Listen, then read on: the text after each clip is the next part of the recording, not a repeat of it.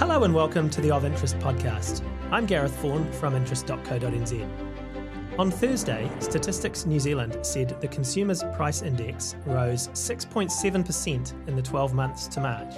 It's the fourth consecutive quarter that Consumers Price Index, or CPI inflation, has been near or above 7%, which is the highest level it's been since 1990.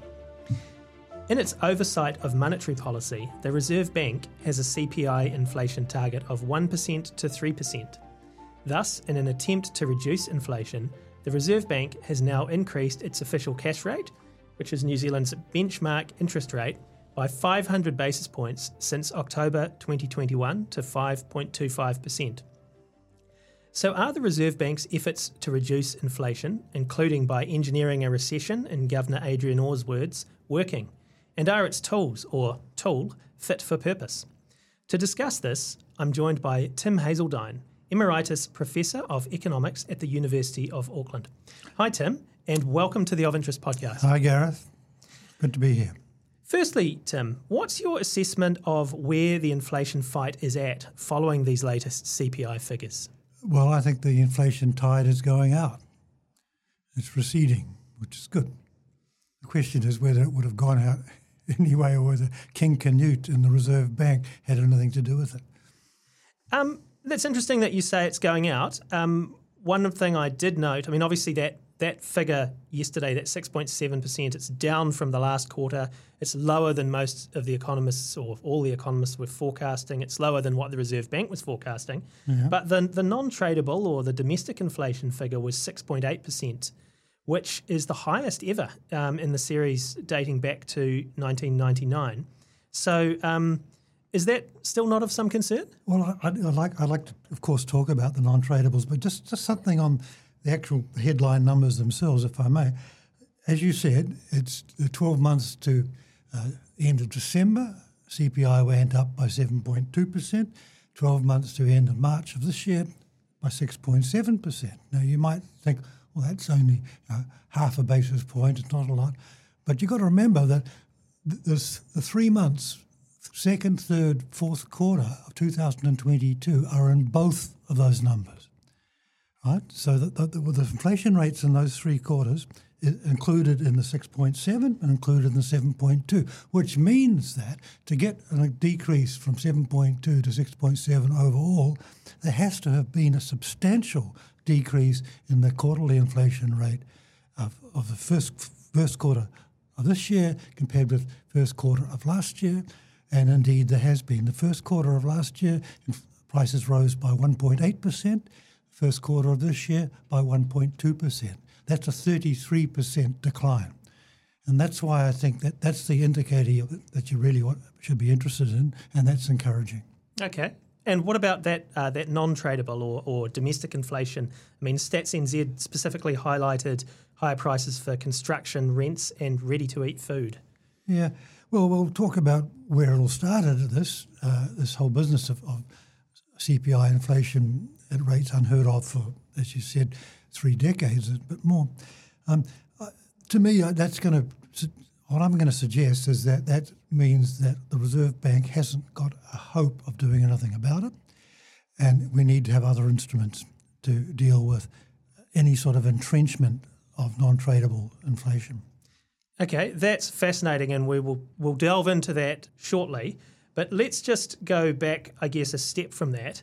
And I'm really keen to, to ask you, what, in your view, has caused this big inflation surge that we have seen over the last couple of years? What are the reasons for it? Oh, the one big reason is COVID. I think no, both directly on three ways. Uh, COVID, first of all, uh, put a lot of people out of the workforce, reduced the supply side of the economy. It increased a lot of costs straight off, especially transportation, logistics costs, container rates, I think doubled or whatever. And that seems to have led to an increase in pricing pressure right through the economy internationally and domestically. And then COVID also, third thing, uh, in, induced our governments to try and relieve some of the pain that being out of work or not being able to go to work was causing. And in the first, you said two years, and COVID is a three year old thing now. And that first year in particular, our government and other governments stepped in with a lot of spending. You know, they kept wage subsidies, all sorts of things, shovel ready projects and that. And people are now saying, well, that may be fueled demand inflation. So whether, and that's a moot point still, how much demand inflation it caused. It didn't cause any demand inflation in the first 12 months. Now that inflation has turned up.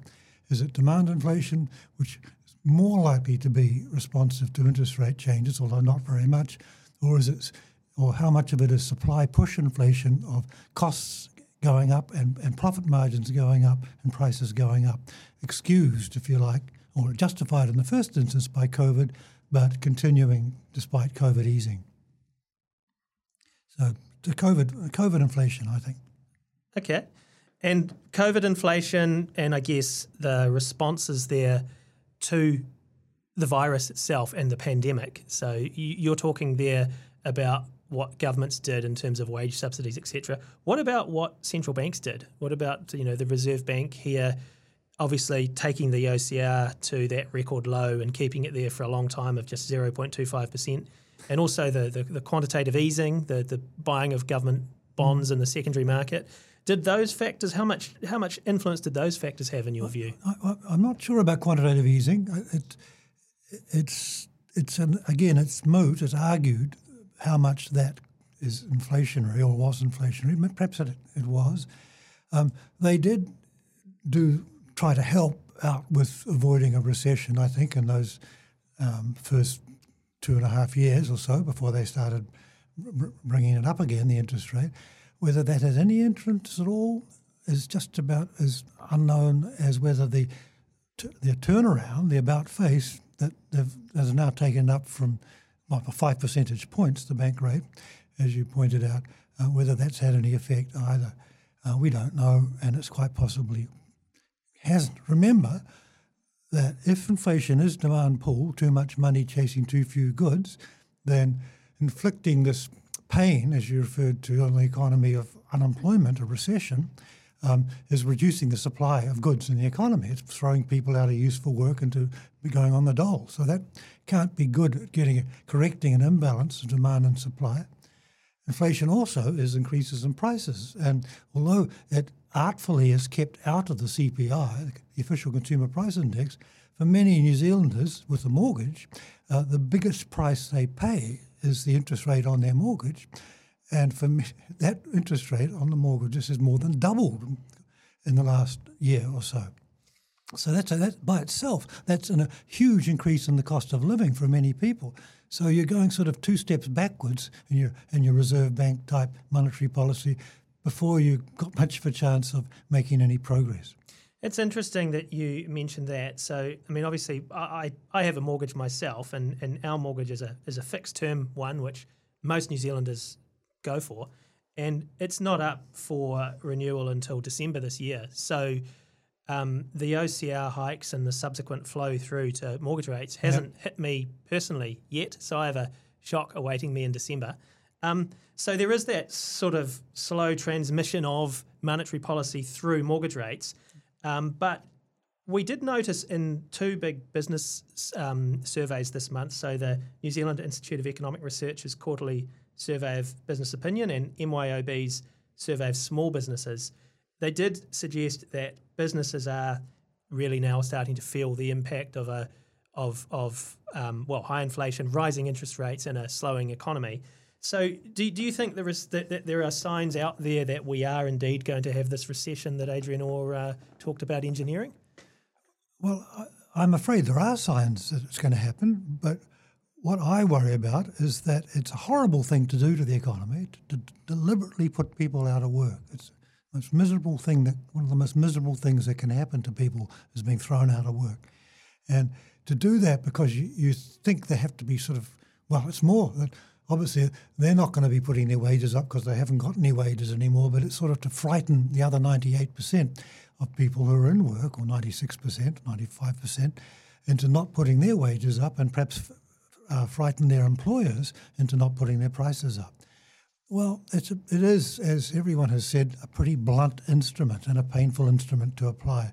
And, and I'm suggesting, and others are, I hope, that we should be looking for, uh, to put it mildly, at instruments, policy instruments, which might assist the Reserve Bank. The Reserve Bank isn't asking for them. The Reserve Bank is quite happy to have a monopoly on anti inflation policy, which it has by statute almost in New Zealand, but maybe they should, whether they want it or not, get some help. Yeah, that that's that's interesting, and we will come to that shortly. I just there was one other thing I wanted to ask you about before we get into that type of issue. Is um, interestingly, if you look overseas, and uh, I'm particularly thinking here of um, a, a report I saw from the European Central Bank recently, where they said they're closely monitoring developments in underlying inflationary pressures that stem from both wages and profits. Mm. So that's interesting to me because I haven't noticed the Reserve Bank in New Zealand talking about corporate profits or margins and whether this is a contributor to inflation in New Zealand. Just wondering, to your mind, is there any evidence in New Zealand that it is? And should the Reserve Bank also be looking at or talking about profits? I I don't know if the Reserve Bank are the people to do it because it's just not on their monetarist model. But I think we should. I've suggested the Commerce Commission should have its mandate expanded to become a price watch commission and even a price watch commission with a mandate to roll back price increases if they think, especially for non-tradables, they're not justified. Um, I, however, I can't point to studies. I'm looking for them. You're right. I've seen the sort of things you've seen, sort of unease out there. Uh, I've seen the expression used. Firms, big corporates, discovering they have quote some real pricing power, and they're using it. You know, certainly. I think in the, the you mentioned construction prices. I think the increases that we've had in things like drywall for building and stuff, building material prices look suspiciously like profiteering to me. As, as, someone who's actually doing some building is having to pay them, perhaps I'm a bit paranoid about it. But so I think we need we, well we need someone to actually investigate this. It won't be the Reserve Bank. It could be, say, the Commerce Commission. That's an, an interesting one because obviously the, the Commerce Commission has been doing these these so-called market studies in recent years, yeah. building um, building materials was one, supermarkets was, was another. Yeah. I mean, we, we haven't seen a lot of action come out of those yet, but certainly those the, at the big end of town, the supermarkets and Fletcher buildings and perhaps the big banks do have market power. But you, what you're talking about would be the Commerce Commission looking more broadly across the economy.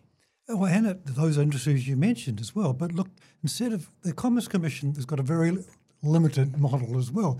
They basically do do things the way the Americans do it in their huge economy. They say, ask the question, are there any barriers to entry in this industry? So, is there anything that stops competitors coming in, new competitors eh, who would come in if the incumbents, existing firms, were abusing their market power? They don't, if they don't find any barriers and they assume, they say, well, therefore the incumbents can't be abusing their market power.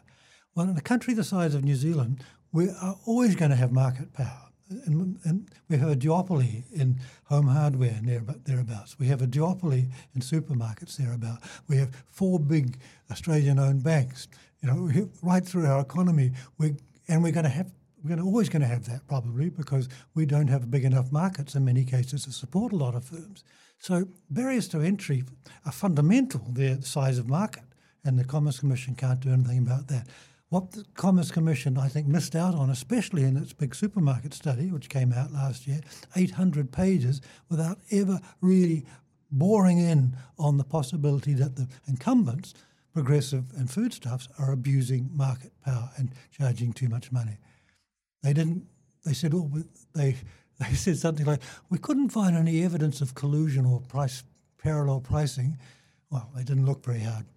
And it's a case of maybe from what you're saying that you would you would argue that the the Commerce Commission's mandate is too narrow. So how would you expand that mandate? I would say they really have to be finding out about prices everywhere, and and investigating costs, investigating pricing practices. Uh, of course, they should be looking out for conspiracies and things, but you won't find many of those. That these firms don't need to conspire to put their prices up; they just have to do what they did last year, and everyone, no one rocks the boat. So they need to get really sort of, I think, highlighting this stuff, making us angry, making the politicians angry, and then if and then possibly doing something you know quite radical in New, New Zealand terms, having the power to roll prices back. So this would be um, a, a, case of really beefing up the Commerce Commission's power and resources and letting them really go for it, I guess. Yeah, it might be. Have, the Commerce Commission haven't asked for this, but I think they should be given something like that. Yeah, Well, we okay. should at least be talking about that. Okay. And back to the em- employment. Um, I mean, that's or unemployment. Um, both sides of the coin there. I mean, obviously, alongside the Reserve Bank's um, inflation mandate, they also have this mandate in their monetary policy for um, maximum sustainable employment. Now, this one, I find this personally quite a con- confusing concept um, because it's not a hard and fast figure of, you know, maximum sustainable employment is 3% or 4% or 5%. It's based on a whole lot of factors that, that they weigh up in the economy. Um, is, is this, I mean, what's your take on this? I mean, what does maximum sustainable employment mean to you? Yeah, that's a great question, and you're right to be puzzled by it because it, it, does move around, and that's part of it. I don't know how much economic history you want here, but we had a revolution in economics 50 years ago. It was the monetarist counter revolution. It was countering Keynesian economics. And, and they really went for broke. And whereas Keynesians tend to be worried mostly about unemployment or employment, or unemployment, part of that, uh, and, and regard unemployment as a bad thing, as most people still do, uh, the monetarists totally turned it upside down. They said, no, you've got this wrong. Unemployment is a good thing. You think, well, how the heck did they come up with that? They said, no, unemployment is voluntary. It's workers choosing to devote themselves to full-time job search to get a better job. And that's that's th- what was then called the natural rate of unemployment, and if and is now called the sustainable rate of employment, or sustainable rate of unemployment. That both add up to hundred percent, and it's total bullshit. It, on, on its own terms, and even as a predictive device, because if you ask them, and you've highlighted this, what is the sustainable rate? I'll do, I'll do it in terms of unemployment. Um, it, well, in the 70s, they said, oh, it must be 8%. If, if we go below that, we'll have inflation again because we're pushing people into jobs they don't really want too soon, blah, blah, blah. So they tried that. And then we, through the great moderation period of the 90s and through to the global financial crisis, unemployment trended down and down and down and down. And inflation didn't go up at all. So, so once we'd had the Volcker recession and everything of the early 90s, inflation was hit on the head and it stayed, it didn't wake up again. So through, through nearly two decades, we had in New Zealand, in America, in the Western world, we had low and stable inflation with a steadily reducing unemployment rate. So the monetarists, instead of saying, oh, we got that wrong, they just kept saying, oh, well, the natural rate must be 7%. Oh, no, it must be 6%.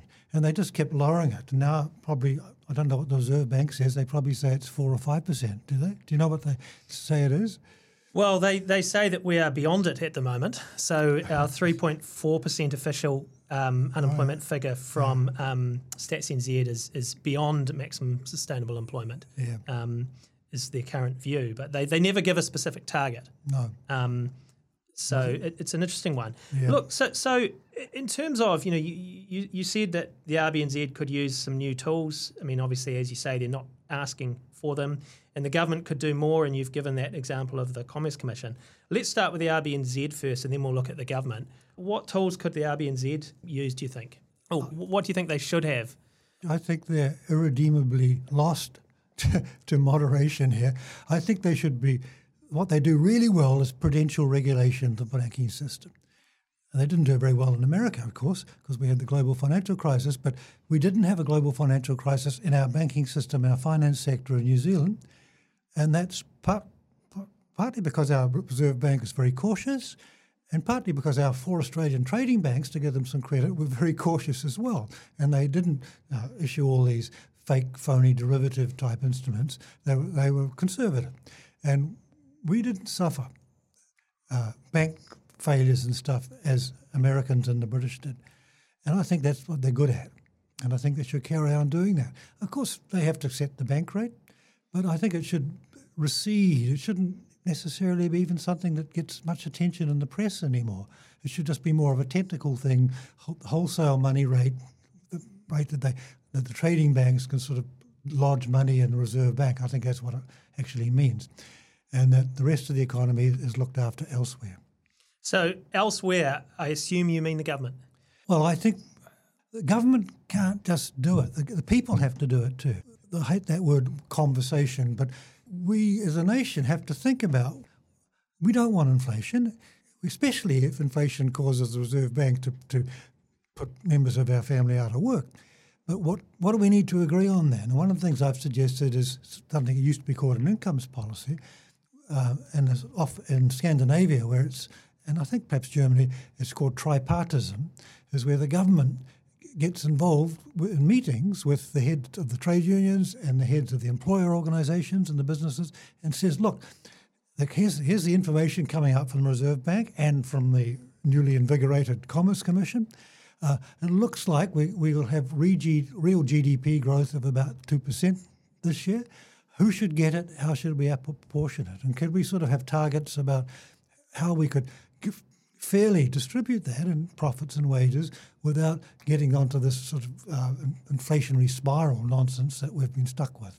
So that that's something I think we should be thinking about. We can't just leave it all to the government. We have to, as as workers and employers, be involved as well. In your stuff article, you also wrote about Pharmac, which uh, that sounded sort of quite interesting to me. Can you sort of elaborate? I've got that in, in front of me here. Yeah. You talked about extending our drug buying agencies, the agency, the very successful Pharmac, to sourcing other products and services, including medical services, at a lower price from international suppliers. What would that mean in practice? So I think we, we, we agreed. Does everyone know what Pharmac is? It's a it's a drug buying monopoly, a monopsonist we call it, a, a monopolist on the buying side of the market, and it negotiates prices with the big international pharmaceutical companies for drugs to be supplied, pharmaceutical drugs to be supplied to our health system. I think, uh, am I right about that? Is that what you think it is? Pharmac? I think yes. that's what it does. Yes. So it basically says you can't pick and choose and, and do little deals with some health board and not with another and everything. If you want to sell your products in New Zealand, you have to give them to us at this price. And the drug companies hate it. Know, they often lobby their president, the American one, saying this, this is surely should be illegal amongst in our trade agreements. But we carry on doing it. It's, it's, by, it's enormously successful at getting drugs into New Zealand, brand name drugs at generic drug prices. It's terrific. It's by far the most successful anti monopoly policy instrument we have, far more effective than the Commerce Commission. And so, if it's such a good thing, why don't we try extending it? I mean, even in medicine, uh, we could try extending it to medical services. Some people engage in what's called medical tourism. They go to uh, the Philippines or somewhere to get an operation because it's a quarter of the price. Um, that's a little bit dangerous in many ways, but Pharmac could perhaps nego- do this as well, ne- actually negotiate and take you know, take responsibility for uh, pushing down the prices of medical services, which are huge in New Zealand. Um, and then perhaps go further than that, perhaps start buying uh, drywall for building materials, perhaps buying cheap drywall from Australian or, or Indonesian or Vietnamese suppliers and wholesaling it into New Zealand. I mean, the I don't know how far we could go with this, but the idea it's not a revolutionary idea because we're doing it already with drugs and we're doing it very successfully. So at least why don't we think about extending that model? Okay, so so it wouldn't necessarily have to be Pharmac per se, although your example of building materials, I mean, you know, warm homes initiatives and the health benefits of that, you could arguably, you know, wrap that into to, yeah, to Pharmac, but you but yeah. you're talking about doing it in other industries as well. Possibly, yeah, or at least finding out why we couldn't. You know. Okay. I mean, there's no more powerful foe in terms of market power in the world than the big pharmas, you know, the big Swiss, French, German, and American pharmaceutical companies. They are very powerful, and if we can get, if we can deal with them, maybe we can deal with lesser lesser powers as well. So it's, it's that's a, a, very interesting um, concept.